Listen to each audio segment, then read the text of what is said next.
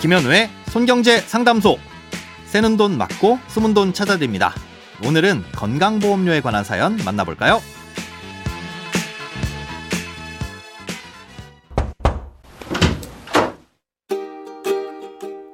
안녕하세요. 저는 교직에 있다가 정년 퇴임 후 사학연금을 수령 중입니다.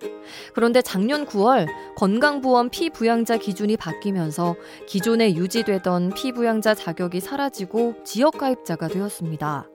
연간 연금 수령액이 2천만 원을 초과하면 피부양자가 될 수 없다고 하는데 저처럼 사학연금을 수령하는 정년퇴직자라면 거의 해당될 것 같습니다.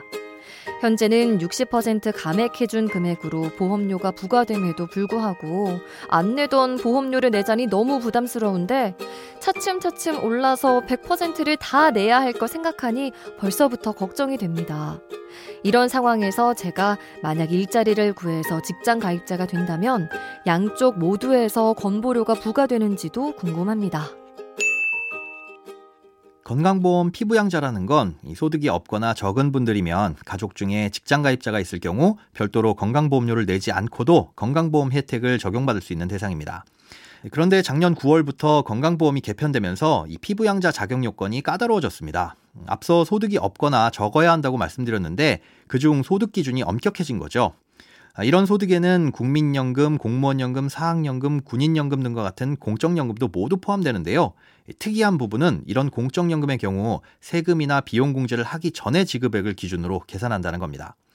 아, 일반적으로 소득세법에서 소득금액이라고 하면 실제로 통장으로 얼마의 돈이 들어왔든지 간에 각종 필요 경비를 뺀 금액을 말합니다. 근로소득이든 사업소득이든 최소한 인적공제라든가 국민연금보험료, 뭐 건강보험료 등을 뺀 나머지 금액을 소득으로 본다는 거죠. 그런데 건강보험에서는 공적연금의 경우 아무런 공제 없이 연금공단에서 원천 징수를 하기 전 연금액을 100% 그대로 소득으로 판단합니다. 아, 이런 공적연금 소득과 다른 소득들을 합친 금액이 연간 2천만 원이 초과하면 피부양자 자격을 상실하고 지역가입자로 전환되게 되는데요. 그래서 이 사연자님처럼 사학연금을 받으시는 분들이나 뭐 공무원연금을 받으시는 분들, 특히 군인연금을 받으시는 분들은 정년까지 근무하고 퇴임하셨을 경우 연금 때문에 거의 대부분 지역가입자로 전환될 수밖에 없습니다. 예, 문제는 부부 중 어느 한쪽이라도 피부양자 자격요건을 충족하지 못하면 부부 모두 지역가입자로 전환돼서 부부가 소유하고 있는 재산을 모두 합쳐 건강보험료가 부과된다는 겁니다. 예, 그런데 사실 이 사연자님이나 아니면 비슷한 상황에 놓인 다른 분들의 경우엔 중간에 제도가 바뀐 거니까 어떻게 대응을 할 방법이 없는데요. 예, 다만 아직 퇴직을 하지 않으셨거나 퇴직을 하신 지 두어 달 정도밖에 안 되신 분들은 건강보험 임의 계속 가입 제도를 이용하시는 게 도움이 될 수 있습니다. 건강보험 임의 계속 가입 제도란 1년 이상 직장을 다니다가 퇴직하게 될 경우 직장을 다니면서 냈었던 보험료를 36개월 동안 계속 유지할 수 있는 제도입니다. 지역 가입자로 전환됐을 때 보험료 부담이 더 크다면 퇴직하기 전 직장 다닐 때 내던 건강보험료를 선택하면 되는 거죠. 직장 가입자의 건강보험료는 회사가 반, 근로자가 반을 부담하는데요. 이 임의 계속 가입을 신청하게 되면 직장을 다닐 때 내던 건보료 중 근로자가 부담하던 부분만 내면 됩니다. 그런데 이건 아무 때나 신청을 할 수 있는 게 아니라 정해진 기한이 있습니다. 퇴직 후에 지역 가입자로 전환되면 건보료가 얼마나 나올지 알 수가 없잖아요. 그래서 전과 후를 비교할 수 있는 여유를 주기 위해 지역 가입자로 전환된 후 받게 되는 첫 보험료 납부 고지서에 적힌 납부 마감일로부터 2개월까지 신청할 수 있습니다.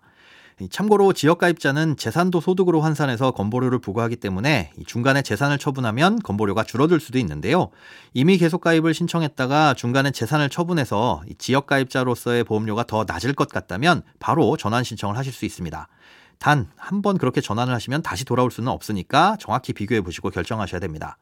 예, 질문 중에 직장을 다니시게 되면 직장의 건보료와 연금에 대한 건보료를 둘 다 내야 되는지도 궁금하다고 하셨는데요. 예, 직장 가입자가 되면 일단 월급에 대해서만 건보료를 부과하고요. 연간 2천만 원을 넘는 소득이 있으면 그 2천만 원을 초과한 부분만큼만 추가로 더 내게 되니 부담은 거의 없습니다.